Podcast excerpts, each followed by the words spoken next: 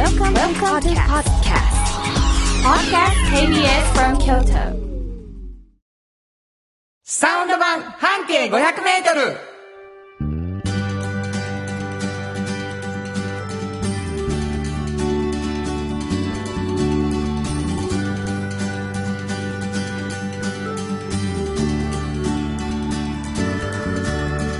こんにちはフリーマガジン半径500メートル編集長の炎上真子です。サウンドロゴクリエイターの原田博之です。6月8日、えーはい今週も始まりましたサウンド版半径500メートルということでね、はいえー半径500メートルというあのフリーマガジンがございまして、はいその編集長の炎上さん、はい。たくさんの取材をされていましてですね、うんそのこぼれ話があるからラジオでも喋ろうよということで番組が始まったわけですけれども、はいえー結構いろんなね、お便りをいただいております。ありがとうございます。はありがとうございます。えー、ローカルヒーローさん。ありがとうございます。炎上さん、原田さん、毎週楽しい放送ありがとうございますと言っておきながらですが、うん自白します。うん先週の放送を、うんえー半分くらい聞けませんでした。なんでや？山崎さんの番組終了後に、うん睡魔に襲われて、うんいつの間にか寝てしまってました。ごめんなさい。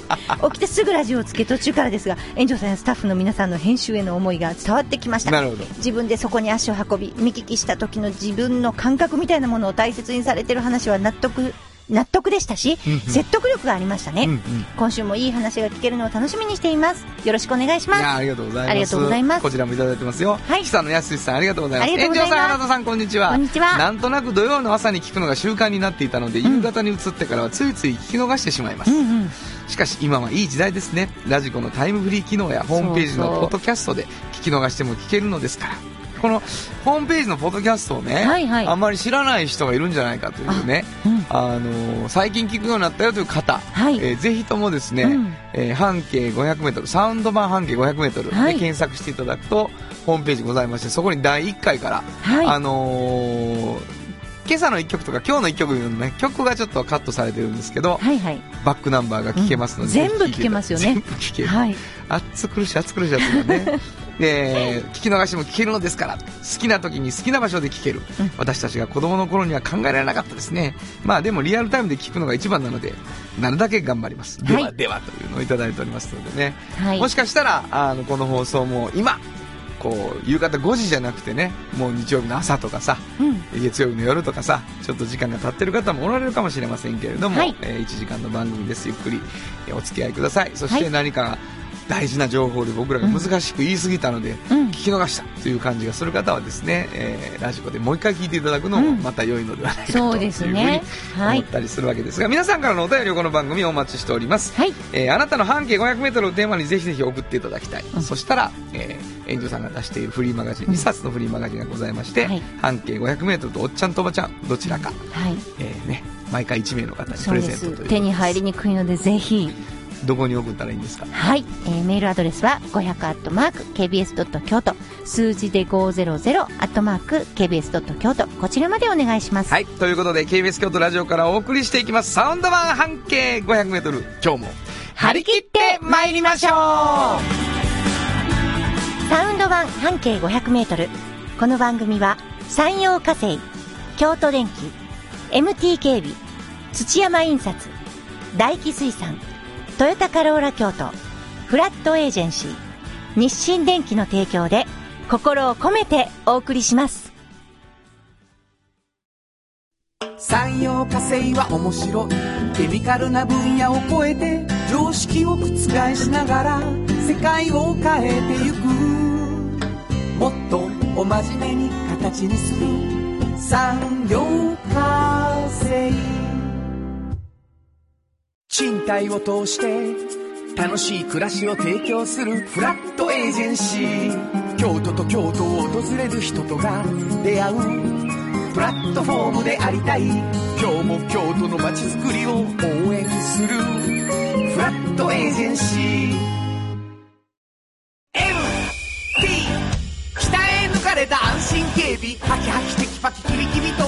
誇りを持って信頼できる警備に努めます。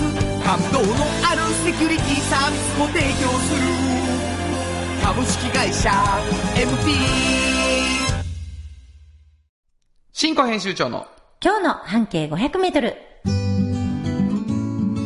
このコーナー毎月2週目は京都の文化や伝統を縁の下で支える人をピックアップする半径500メートルの名物コーナー、縁の下の力持ちに登場した魅力的な方たちをラジオでもご紹介します。はい。まあ、半径500メートル、あの、いろんな特集というかね、あの、毎回の記事があるわけですけれどもね、はいなんか、読んでいただいた方からお便りが来てますね。そうなんです。あの、先ほどの続きで、はいはいローカルヒーローさん、ありがとうございます。えーまずは原田さん、ザ・ポリスもお好きなんですね。ポリスといえば、賛否はありますが、自分はまだ人気が出る前の、兄弟西部行動での伝説のライブを思い出します。そうやな実際に見たわけではないんですが、うんうんファンには語り継がれるライブ、ライそうやでブですよね。。本当に。それから園長さん、5月10日に出た半径500メートルボル49を、クイーンのドキュメンタリー映画を見に行った時に、京都シネマで手に取りました。ねそうなん、ありがとうございます。今回の特集はカラスマ6度でしたね。そうなんです。自分は特に気になっていたインソール専門店に興味を持ちました。あと原田さんのコラムも楽しく読ませてもらいました。すごいやん、めっちゃ読んでるやん。KBS ホールでのイベントの時のお話でしたね。ああ、そうですね。あとはクイズの回答を送って、京都シネマさんの鑑賞券が当たることを願います。なるほど。次号も楽しみに待ちたいと思います。ありがとうございます。ありがとうございます。ね当たるかどうかは僕らには無力なんですけれどもそうなんです。ええ、ええ。あのー、半径500メートルの中のはい。一つのコーナー、コーナーというかね、うん。名物コーナーですか？そう縁の下の力持ちということで、うん。今日はどんな方をご紹介していただけますか、あのー、縁の下の力持ちっていうのに本当にふさわしい方、まあ、いつもそうなんですけど、今回ちょっとまたハマってるなと思うんですけど、はい。あの、これね、私実は、この取材の日に、途中でちょっと抜けないといけなくなったんですね。あら、だから。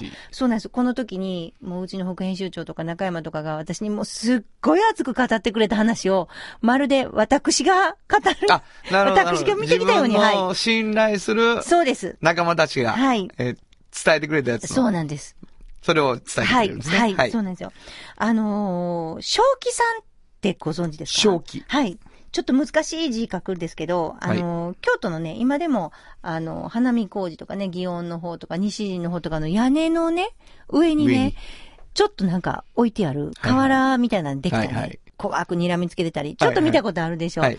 あれはね、あのまあ、薬よけとか魔除けとか言われて、うん昔からちょっと屋根の上にポンって置いてある、瓦でできてるんですよね。瓦と同じ素材でできてるものなんですよ。で、これが、あのまだ、京、京瓦って言われるもので作られてるんですけど、一個しかもう作ってないんですね。一個のところでしか。あ、え？そうなんですよ。独占なもん独占というかもう作られるところがないんですよ。そうなんです。まあ、あの、瓦屋根自体が減ってきてるでしょ？だから、なかなか正気さんも減ってきていて、あの、正気さんだけというご注文も最近ネットとかでね、だんだんとちょっとなんか、あの流行ったりはしてて、うんうんうん。まあ、置物みたいな感じで使われたりとかももちろんあるんですけど、屋根の上にポンと乗せて、そういうこう、守り神的にはい。使うっていうところも本当に減ってきてるんですね。はい。で、あのー伏見の方にね、はい。ある、あのー浅田製画工場。製画っていうのは、あの、瓦を作る、製造するって書い。て製画工場。はい。この浅田さんとこだけが、今も、あの、京瓦で正気さんを作ってる唯一のとこなんですよね。で、あのーこの浅田明久さんっていう方が、はい。今、いろんな時にこのワークショップとかしてね、若い人たちにも、正気さんっていうものの存在を知らしめたり、うん。瓦っていうものはどういうふうに面白いかとか、どういうふうに作られるかっていうのを説明されたりもしてて、なるほど。この方、あの、小学校の時からずっとね、正気さん作られてるんですよ。もう、あ、家が瓦のお家あったから、そうか。そうなんですよ。だからもうかなり親しまれて作られてるんですけれどもど結構ね、こう、粘土でまあ作るんですけど、この辺一帯というか、まあ、あの、伏見一帯とかでもそうなんですけど、いい土とかいい粘土とかが取れてね、あの、当時、はそういうものもいっぱいあったから、あの、土地もいっぱいあって、取れたりしたんですけど、だんだんその素材を集めることももうだいぶ難しくなってきて難しくなってきへて、なかなか作れない。で、これね、私、縁の下すごいなと思ったのはね、あのー最初に会議で話が出た時からずっと思ってたんですけど、あの、言ったら、正気さんがなくっても、まあ、生きてはいけるでしょ？うん。で、瓦屋根がなくっても別に生きてはいけるじゃないですか。ー違う屋根の、うん、そうそうそうそうそう、ね。ん。でもね、やっぱり、これを残していこうとかうん、こういう伝統、で、こういうものが、まあ、あの、街をね、ちょっとこう、見張ってるよみたいな感じの空気感で全員がこう仲良く暮らしているとか、はいはいどこの屋根も、例えばこの正気さんはちょっと睨み方がきついからこっち側ちょっと向けとこうとかね。そういうことを言いながらコミュニティの中で、そういう正気さんがすごく、あの、昔はずっと役立っていたというか、知られていた。うん今だんだんだんだん少なくなっていく。でもそういうことを残していこうっていうふうに思って、もう、儲かって儲かって仕方がないからやっているっていうのとはまた違って。なるほど。あのー、そういう伝統とか文化を若い人たちにも、そして、京都の人にも、日本の人全部に残していこうって思われてることが、私はすごい縁の下の力持ちだと思うんですよね。なるほど。なんか、そういう、なくてもまあ生きてはいけるものって結構世の中多いと思いません？そうやね。うん。音楽もその一つやし、そうや。でしょ、うんなんか、ね、食べるもんでもないから、別にそれがなくても生きてはいける。でも、誰かが残しといた方がいいって思ってう、ん。語り継がれたり、残っていったりするものって多いと思うんですよね。その一つやなって、ものすごい正気さんを通じて私は思うんですよ。それは何、何、何なん？うん。その、あってもなくてもいいけど、あった方がいいなって思わせる力は何？ああ、なんでしょうね。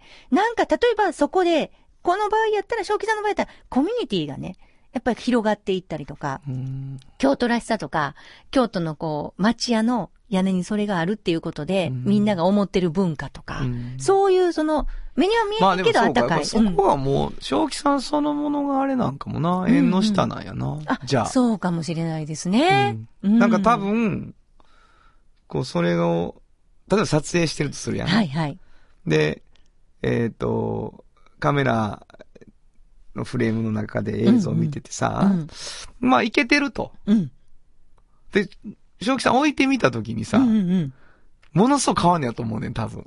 そう、しっくり感というか、はい何なのか、はいこの場所は何なのかっていうのが、うんうんなんか、あ、これある、ある方がいいなっていうふうに、うん。うん。でも致命的ではないわけやん、きっとなくても。うんうんうんそういう、なんか気づかへんような気づくようなみたいなうん。ところにあるんでしょうね、きっと。うんなるほどね。だから、こういうものを、こう、残していこうって思ってくれる人がいないと、絶対残らないでしょ？そうや、そうやな。ほんまや。そういうとこがやっぱ尊いですよね。あうん目を細めております。ううんちの炎上進行がね。はい。はい。ものすごい目を細めた奥から目力で言うてくるんです。はいはい残さなあかんちゃうの？これ残さなあかんちゃうの？みたいな。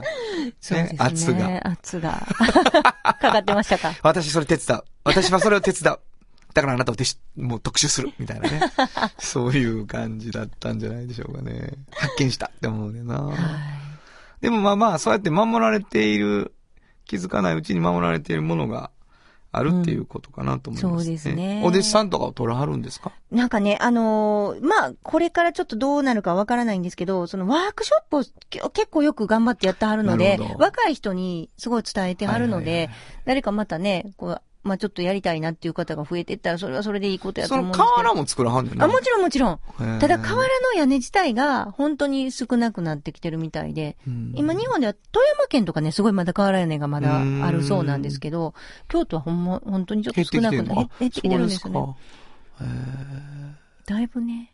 だからこういう方がちゃんと積極的に残そうとしてくれないと、正気さんってなくても、多分そんな、ね、本当に生きていけるんで、まあそうやな、うんそうか。でもなんとなくこう、あ自然にあった粘土を使ってたんかっていうそうそうふうに思うと、地元のね。土をね、うんうんほんまに。なんか、科学的に作るんじゃないんやなとかっていうことも思うと、うんあの、残っていくことにうん、すごくこう、愛おしさを感じますよね。はい。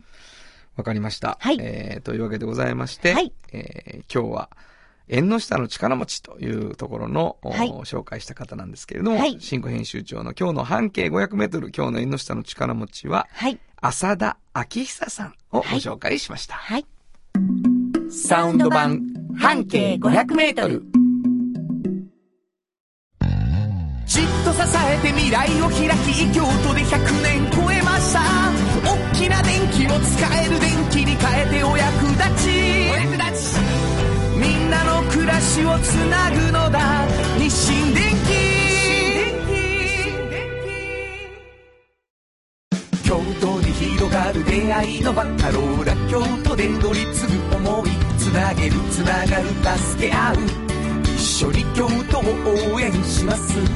ゆっくり走ってもっと近くに「トヨタカローラ京都」歴史と未来すり込み。える。土山印刷支え合いが育てる。潤いある会社。土山印刷原田博之の、音楽機構。えーこのコーナーはいろいろなシチュエーションでお聞きの方に向けて、えー原田博之が独断と偏見で自身の曲をお届けするコーナーです。なんですが、はいはい。私がちょっと、うん。これ、聞かしてほしいと、今回またリクエストしてしまいました。いや、そうなんです。もう、はいあの、新興編集長がね、なんでしょうかね、もう、ぐいぐい、そう、原田博之のの時は私に読ませろみたいなね。そうそことを言ってくるんです。だからもう、僕の曲を届けるコーナーなんですけう。ど、はい。自分でちょっと言いにくいかなと思ってね。何が私がこう、原田博之の良さを私がちょっと言っていこうかな。その割にたどたどと紹介してくれるよね、俺のこと。いや、これ、なんかこうね、ちょっと、もうちょっと、あの、はきはきと言いますよ言ってくれるの、あこれから。はいということでね、もう、はいい、ろんなことがマイナーチェンジしていくんですけれども、あの新色甚だしいというね、えーありがとうございます。今日はあのー、ハラダイスライブっていうのを毎年秋にやってて、はいで、その、秋にやるライブの、うんうん旅にうんアルバムを、あの、発売してきたんです。で、今年10月19日なんですけど、うんうんうんあの、10回目なんですね。はいはいだからアルバムも10枚目になるんだけれども、あの、気づくの遅かったんやけどさ、うんその、新しいアルバムもフェスで発売されても、うんみんな聴いてへんやん。うん。ほんなら興奮できへんやん。もうなんか、初めて聞く曲やからね。そうそうそう。んさああかんわ言って、うん7月の終わりにレコ発をはい。やるっていうことで、あの、もっか、あのー、もっそ一生懸命レコーディングしてる楽しみ。これ。すえ、いつできるんでしたっけ？7月の25、6、7あーぐらいにね本当ですか、ライブがありますから。これ、このライブに買いに行ったらいいんですか？そうですよ。そこに買いに来ていただいて、うで、んハラダイス T シャツ着ていただいて、なるほど。で、もうハラダイスに備えていただくという。10月に10ね。月に。これ、どんなかん、今年はこんな感じとかいうのがあるとしたらどんなんなんですか？今年はね、もううんあのーなんでしょう。10回目にして1回目みたいなね。どういうことか全然わからない。えっ、と、ゴールしてスタートみたいなね。はあはあはあだから10、10年一時代ですから、うんうんうんやっぱり集大成なんやけど、うん。まあラジオも始まってさ、はいはいその、10年の間にこう育ってきた僕の音楽みたいなものが、うんうん。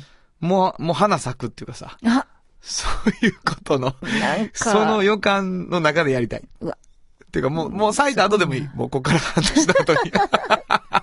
なるほど。で、まあ、なんかあれですか、ちょっとこう、手応えというか、はいはいはい今レコーディングの最中で、どんな感じですか？何がですか？海の苦しみはあるだありますよねでしょうけど。。いやいや、もうだからそれはもう一進一退です。うん。だけど、あの、ゴールが見えかけてますからね。ラブソングも入ってる？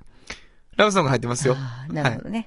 もう、ラブソングが入ってます。あ、本当ですか、はうわ、楽しみありがやな。とうございますめちゃめちゃ楽しみです。まあ、あの、あれです。あの、京都新聞でやってる連載の中で作った短い曲が一曲になったりしてるのもあるんですけどね。うんうんえーまあ、その3回目、今度10回目ですが、3回目の時に同じようにですね、もうこう、点が線になると。うんうん1回目から2回目で。うんうん2回目から3回目は面になると。もうこの面の上に乗せていくにゃと。その面を作る最後の1回やから、これもう売れる、売れるぞ言ってね。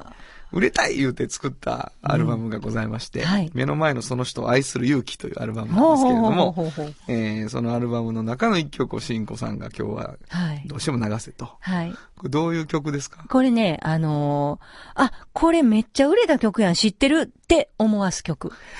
ちょっと待って。わかります？切ないわ。なんで？みんな知らんし。いや、でも、うんそれ、そういう感じのインパクトなんですよ。ありがとうございますこれ売れた、知ってる？知ってる、売れた、あの曲やろ？って間違ってなんか言ってしまいそうなんですけど、全然存在してないんですよ。してるよ、存在は。ダウンロードもできるよ。そうそうそう。あん、そうそう、あれ、あの、iTunes で、ね。iTunes で買えますから買え、買えます。うんでもほんま配にこれ、ちょっとそんな感じですよね。わかりました。はいというわけで、あ、これなんやろ、昔売れた曲知ってる、あ、違う、違う、知知ってるな、やっぱり。あれ、知らんかな、うんダウンロードしてみよういうふうに聞いていただきたいと思います。はい、今日は、え、原田博之でメロディー。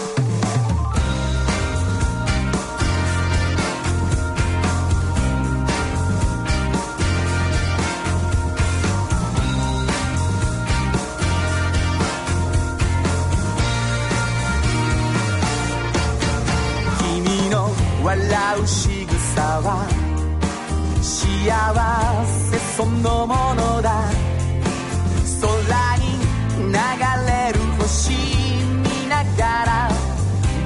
は誓った。それは少し寒さが。忍び夜秋の日。僕は奏でる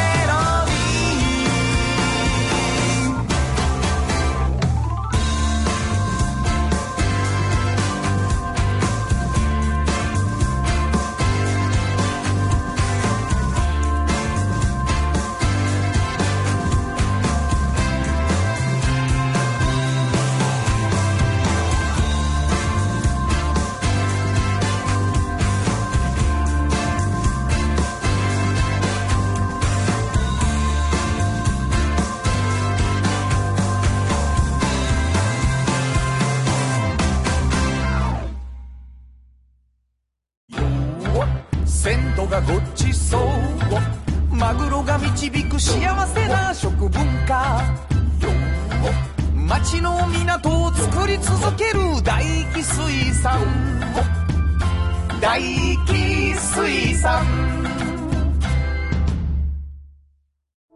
地元資本地元密着地元還元。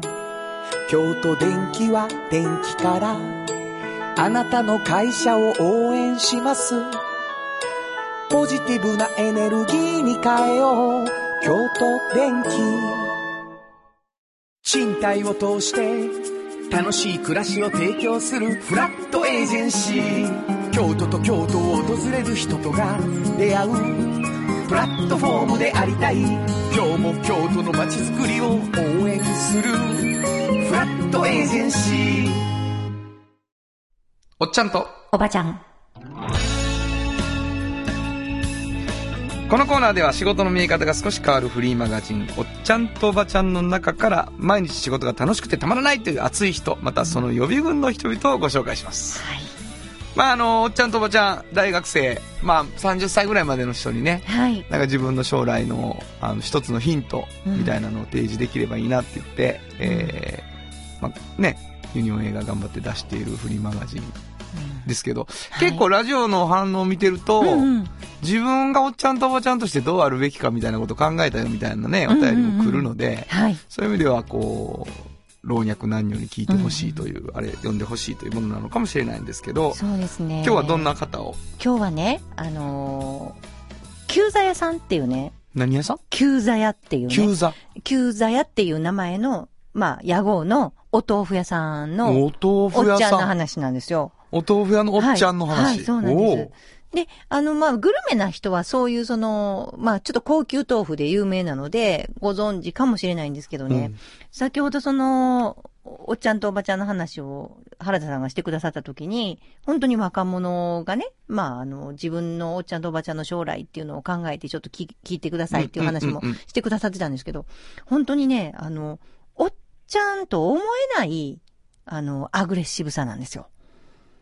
おっちゃんと思えない。アグレッシブさ。そう。はい。だからね、なんとなくこう、もう、加工気味やったりね、おっちゃんって聞いたときに、なんか、あの、人生的にねう、ん。みんな世間一般では、はい。あの、どんな仕事っぷりやろうっていうことを思ったときにね、なんとなくもう、あの、まあ下り坂やったり、ススローローモーショモーションになってン、何かが。みたいに思うでしょ、うん。うん。この方多分私、60代の、まあ、半ばぐらいなんですけど。60代半ば、はい。はい。なんですけど、もうね、もう本当にアグレッシブ？アグレッシブな、うん。今だから言う、常に言ってはることはもう、人と出会いたいって言ってね。えー何が？何人と出会いたい。人と出会いたい。はい。うわ、すげえ。で、なんでそんなことを言ってはるかというと、まあ、お豆腐の業界ってねうん、例えば、一丁、あの、100円ぐらいのものをいっぱい作るっていうお豆腐屋さんもあるし、はいはいはい。こちらみたいに一丁400円から800円っていう、こだわりまくったものを、1日1000丁とか売るっていうところもあるじゃないですか。なので、本当に様々なんです。でも、はあこの方は、若者からそういうね、町のお豆腐屋さんまで、お豆腐の品評会っていうものを全国で500店舗集めて自分が立ち上げはったんですよ。まず。うんあ、すごいね。だから、若いお豆腐屋さんも、うんうんまあ、あの、年配の方も、みんなこう、ここでね、品評会っていうのをしてね、なるほど。お豆腐を盛り上げようと。まあ、言ったら、ベジタリアンの方ももちろん食べはるものやし、お年寄りも赤ちゃんもみんなが食べれるもんじゃないですか、うんお豆腐って。で、食べ方はもちろんおかず、お料理の中で出てくるっていうのもできるし、スイーツ的な扱いで出せることもできる。だ可能性がすごいあるもんやってこの人は思ってるんですよ。で、もうそういう若い人たちと手を組んでね、うん。いろんな全国の、本当に全国の名だたるお豆腐屋さんと手を組んで、お豆腐を盛り上げてはるんですよ。それがこの年齢のおっちゃんがやってるんねですよ。すごい。なんとなくこういうことって若者がやってそうでしょ、まあそうやな聞いてたら。で、おっちゃん来てよ、言うてな。そうそうそうそうそう、うんうんうんじゃないんですよ。まあこの人が若者呼んでるんだなるほど、なるほどだ。から、それぐらい、その、おっちゃんとおばちゃんとの年齢になった時に、もうワクワクしたんですよ。常に毎う日。ん美味しいお豆腐ってどんなんやろって言って、全国の大豆の農家のとこに会いに行ってね、はいはいなるほどね。自分とこどんな大豆使ってんの作ってんの、うんこんなんな、ふーんみたいなのを、こういろんなとこでこう、歩いていって、はいはいはいで、じゃあ、じゃあここの仕入れるわ、みたいなことを話したり、なるほどなもう、毎日、もちろん忙しいんですけど、もうワクワクワクワク。して生きてはるんですね。いやこういうことが、あの、実際、60代から50代でも60代でも、もう行われているとしたら、その、20代、30代の方が、その、おっちゃんとおばちゃんを見たときにね、ものすごい自分の将来っていうのは、あ、こんななってんや、っていうふうに思えたらどんなにいいやろうと思うんですよね。う。なん健康ですか？健康。うん。ものすごい元気。それなんか気使ってはんやろか？でももう、もう自分のワクワクのせいでずっと元気なんやろか。多分ね、もうなんか、常に新しいこと考えて、うんこんなんしたらどうやろうっていうのを考えて。だから、お豆腐自体も、まあもちろん美味しいしね。ちょっとこんな美味しいお豆腐あんの？まあでもっていう感じ400円から800円って、うんうんうん。主婦がからしたらさ、うんうんうんもうやっぱちょっとした贅沢やね。そうなんですよ。だから、こう、お取り寄せ品になったりとか、誰かにお送りしたりするものにもなってますね。うん、なかなか、だって100円いくいかへんのレベルであるもんな。そうそうそうそうそうそう。一丁でそうです、そうです、そうです。だから、うんちょっと、あの、上等の果物とか食べるときみたいな感じでそうやね、、そういう感買う覚やね。方も多い。そうやろうな。それもまた勇気やね。うんそこにシフトするのも。そうですね。だから、こういう風にして、自分たちがこう、今まで食べてきたお豆腐っていうのを、こういう風に改革しようとか、はいはいはい。そういう、まあ、なんとなく私は発想が若いなと思うんですよね。はいはい。そういう発想自体が。なるほどな。うんせやわうん。豆腐ってこんなもんやぞ、とかじゃなくてな。うんうんそうそ俺がやってる豆腐のポテンシャルは違うぞっうんて思わはんやからね。う。で、若者に声かけて、一緒にやろうとか言ってうん、こう、輪を広げていくっていうのもおっちゃんがやってる。なるほどう。んそれはすごいな。なかなかの面白さやと私は思うんですけどね。そう、若者にこう、何、自分の好奇心なの？そうです、そモうです。チベーションは。そうです。あ、そうかうん。もう好奇心の塊みたいな方。だからなんとなくね、あのーお取り寄せ品、グルメみたいな感じで紹介されて、お店だけ、お豆腐の味だけっていう風に紹介されがちなお店なんですけど、いはいはいはいやいやいやと、これをこう作り上げてるおっちゃんのパワーを、私はちょっと知ってほしいなっていう風には思いますね。そのさ、好奇心がさ、うん。その、若い時って、好奇心が枯れてしまうかもなんていう不安はないやん。うんうんうん。ない、ない。ないやんか。うんほんで、若者が思うおっちゃんとかおばちゃんって、うんもう好奇心がないのではないかっていうとこあるやん。でな、その編集長としてそのおっちゃんとおばちゃんを見た時に、はい。いや、舐めたらあかんで、もうんものすごいで好奇心みたいなことが、ここう、都度、やっぱり紹介されてると思うんやけどもう本、当にそう。そう、枯れない理由は何やと思います？そうやなあまずはね、その、どういう風になってそうなったかがちょっとわからないんですけど、もうやってる仕事がめちゃくちゃ楽しいらしいんですよ。どうやら。どうやら。自分の仕事が。うんだから、あの、全部正解だと思うんですよ。仕事っていうものをね。うん例えばこう、あの、暮らしていく糧としての仕事っていうのも、もちろんそういう一面もあるし。好きにやりなは好きでやり、そうです。あります、うんあるんですけど、私ところのそのおっちゃんとおばちゃんという本はたまたま、うんその、そういう年齢に達した時に。それはたまたまちゃうよ。君がそういう人を見つけてきて、その人が好きできらめくからですよ、そういう人。そう、そうなんですよね。だから、仕事って、やっぱりやる時間長いんですよ。なるほど人人生においてね。ねうんそんな、ちょっとじゃないでしょ、はいはい土日だけやることでもないでしょないからそしたら、こんだけ長い時間、しかも長い年月、うん。やることは、ある程度、楽しくないと、そらせや。全然面白ないじゃないですか、人生。そうやな。それをむっちゃくちゃ楽しんでる人が、周りにいっぱいいるので。なるほどな。うん。いや、その、なんかそこは、その、ラッキーだったのか、うん。いや、何かコツがあるのか、うん例えば今もう俺楽しくなくて仕事って我慢やねんっていう人も聞いてくれてるかもしれないわけですよ。はいはいはい。ね。はいで、。その人が、いや、やっぱり俺人生の中でまだ、でも40代、50代で、まだ15年、20年は時間かけるしなと思った時にさ、うんうんうんその好奇心取り戻そうって思った、なんかその、取り返せるものとかさ、そういうものを見つけられたらいいなと思うんだよね。うんだから、選択肢全部正解やとは思うんですけど、うんいろいろあるよってことが分かっていただければなるほど。それしかないとどっかで思ってないかと。そうそうそうなるほど。豆腐言うたら100円レベルと思ってないかと。そうそうそう。なるほどな。だからもうそれろいろなるほど。視点が変わるんやな、一瞬にして。そうなんです。これ高級でもいけるでっていうそうね。。そうです、そうです。今日のメインでもいけるで、この豆腐っていうことがある。スイーツでもいける。スイーツでもなう。んそうか。わかりました。はいえー 本日のおっちゃんとおばちゃん、はいご紹介したのは、はい。えー、旧座屋の東田和久さんでした。サウンド版半径500メートル FM94.9MHz。AM1143kHz で KBS 京都ラジオからお送りしています。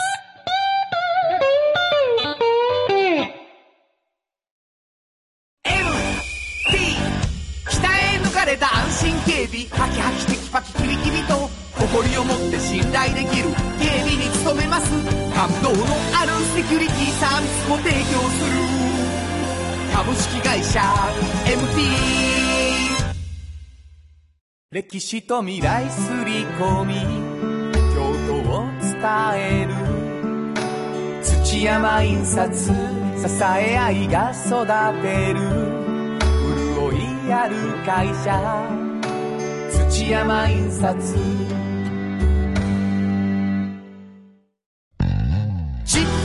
て未来を開き京都で100年超えました。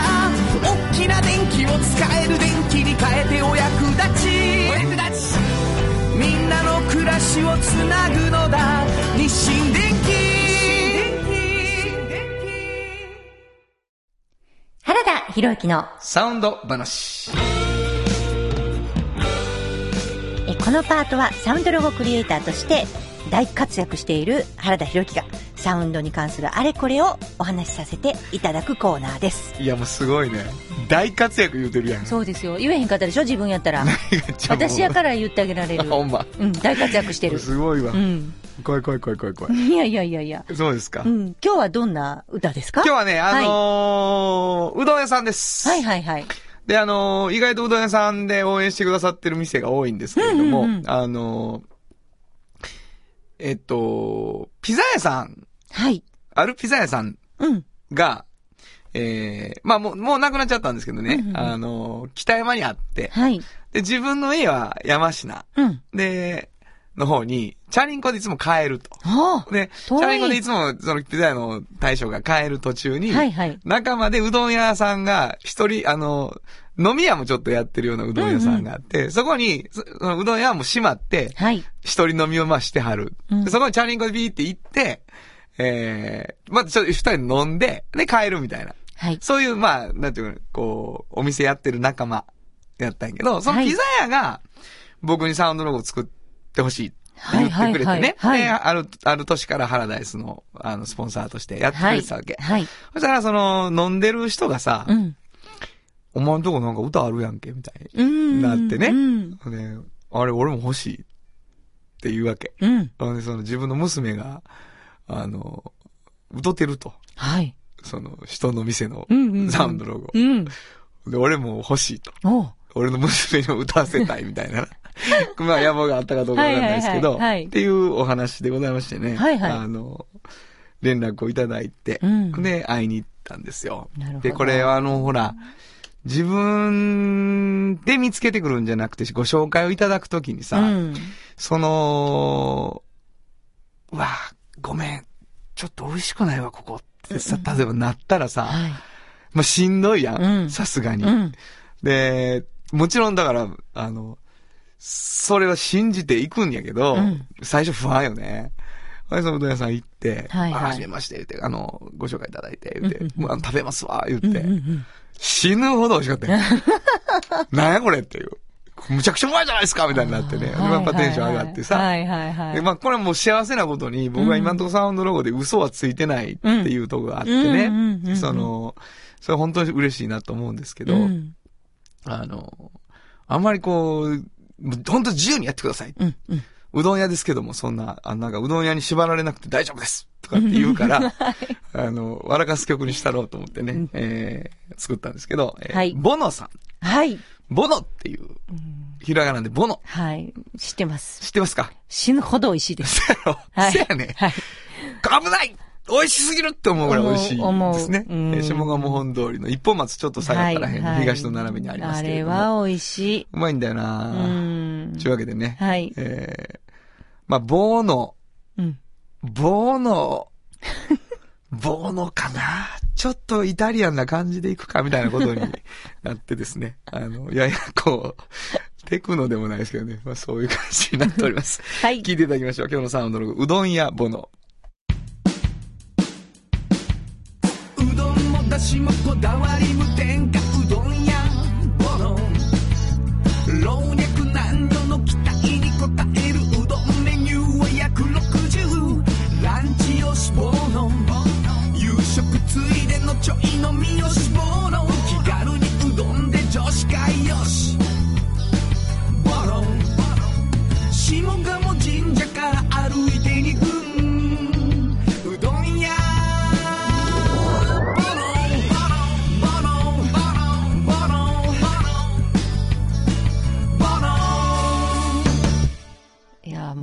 いてね、はいはい山陽火星の、うんあの、中島さんがね、うんうん。あの、行ったそうなあ、んですよ。嘘やろ？ほんま、ほんなら、休みやった。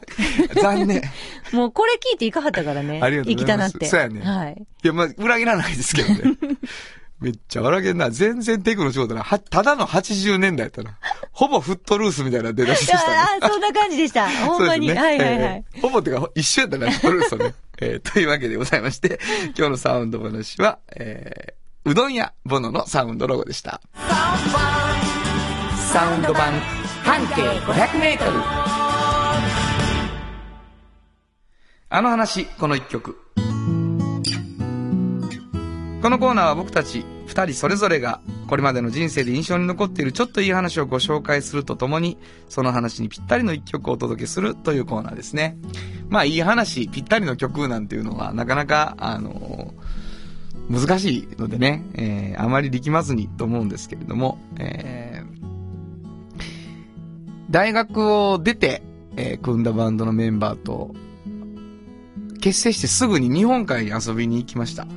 で、まだ音楽的には何も生まれてない時期に、まずはキャンプをしようぜということで、お盆が過ぎた日本海に行ったら、ビーチに誰もいないんですよ。それでもう、なんやこれって。で、貸し切りやないかってってね、そのビーチでテントを張って、一晩みんなで過ごして。まあ僕は24時間起きてたですかね。あの、24時間は起きてなかったけど、ほぼ徹夜してみんなで火を絶やさずに空を見てね。で、ものすごい暑い日やったんですけどね。なぜ誰もいなかったというと、もうクラゲが出てたんですね。泳いだらひどい目に遭いましたけども、えー、まあ、もう炎天下、徹夜したもんやから寝てしまってね、あの、このまま焼けて死んでいくんちゃうかなと思うぐらい顔が真っ赤になったりした2日間がありました。で、その合宿ともつかない2日間を終えて僕らはこう一つのワンボックスの車に乗って帰ってたんですね。で、カーステが壊れてて、あの、大きい CD ラジカセを、あの、乗せて、そこで CD、CD をかけてたんだけども、ポロッと、あの、流れてきた曲に、そのギタリストのやつと二人で、えらい曲やなって言ったのを思い出します。で、なんか、その曲を聴きながら、こんな曲を俺たちが書けるようになる日が来るだろうか、あるいは書きたくなるだろうか、というのを思ったのをすごく思うんですよね。で、オフコースというバンド、小田和正さんが書いた曲だったけれども、なんか僕らにはまだそんな気持ちはわからないという感じがしました。で、この間、そう高校時代の友達と会った時に、あるやつと喋ってたら人生に関して、今俺たちはどんな時期かっていう話になったんやっていう話があって、で、大学の先輩にサークルに入った時に1回生はテイクアンドテイクやと。2回生はテイクアンドギブやと。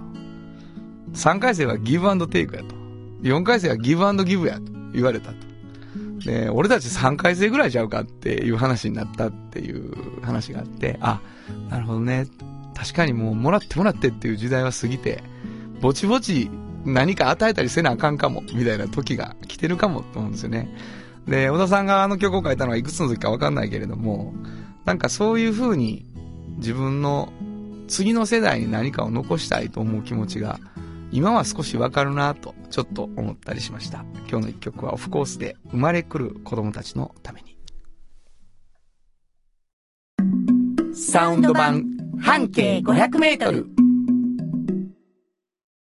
産業化成は面白いケミカルな分野を超えて常識を覆しながら世界を変えてゆくもっとお真面目に形にする。産業化成京都に広がる出会いの場カローラ京都で乗り継ぐ思い。つなげるつながる助け合う。一緒に京都を応援します。ゆっくり走ってもっと近くに「トヨタカローラ京都」元資本地元密着地元還元。京都電気は電気からあなたの会社を応援します。ポジティブなエネルギーに変えよう。京都電気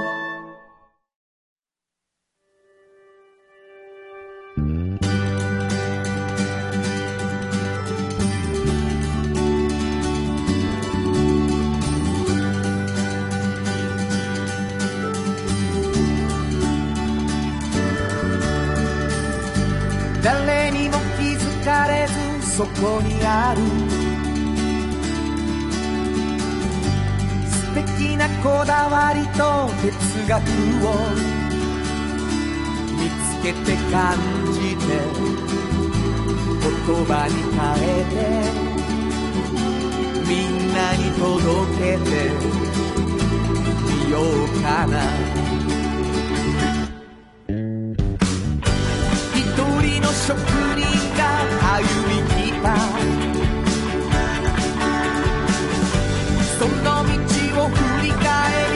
遡るきっとそれは誰かが未来を描く。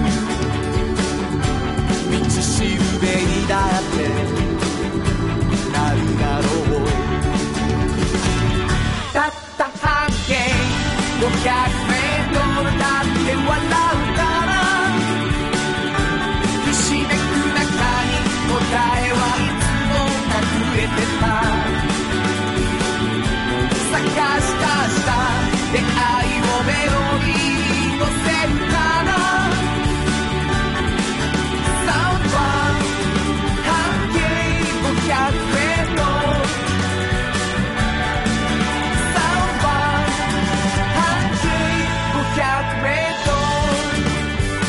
あっという間にエンディングでございます。えー、お便りいただいておりますね。えー森山塾さん。ありがとうございます。ありがとうございます。新子さん、原田さん、こんにちは。こんにちは。私の住む JR 森山駅前の半径500メートルでは、うんうんうん昔から住宅地の真ん中で現地ボタルが生息することで知られています、ホタル。毎年5月に森山ホタルパークウォークとして指定された駐車場に車を止めて、うんホタルの、えー飛翔地を巡るイベントが開催されます。その時飛翔地近辺のお宅は、夜に部屋の明かりを消して少しでもホタルが綺麗に見ていただけるように協力しています。なるほどね。もう終わっちゃったよね。そうなんですよね、うんうんちなみ5月にあったそうなんです5ってことらしいです月に。うわでもすごいですねすごいな、素敵やね。うん、え。ーえーラジオのスポンサーの会社の方からはい。おお便りをいただいてますよ。うわありがとうござい小林さん、ありがとうございます。ありがとうございます。土山印刷の社員は、毎週オンエアを楽しみにしています。めっちゃ嬉しいやん。嬉しい。こんな、ここんなことある？ありがとうございます。えー僕は会社では大人の事情。で聞けないコーナーもあるので、うん。あの、著作権なんかがあって、こう、ね、ああの、音楽がちょっとカットされたりするので、っていうのは、これどういうことかというとね、土山印刷さん昼にね、はい、はいうちのラジオ番組流してくださってるんですよ。ポッドキャストからそうなんです。あっていうことがあるみたいなんですね。ありがとうございます、で、えーそういうコーナーもあるので、毎週リアルにオンエアを聞き、うんえー会社昼休み聞き直しています。また機会がありましたら参加させてください。ありがとうございます。ありがとうございます。あ参加させてくださいっていうのは、あの、参加してくださいか。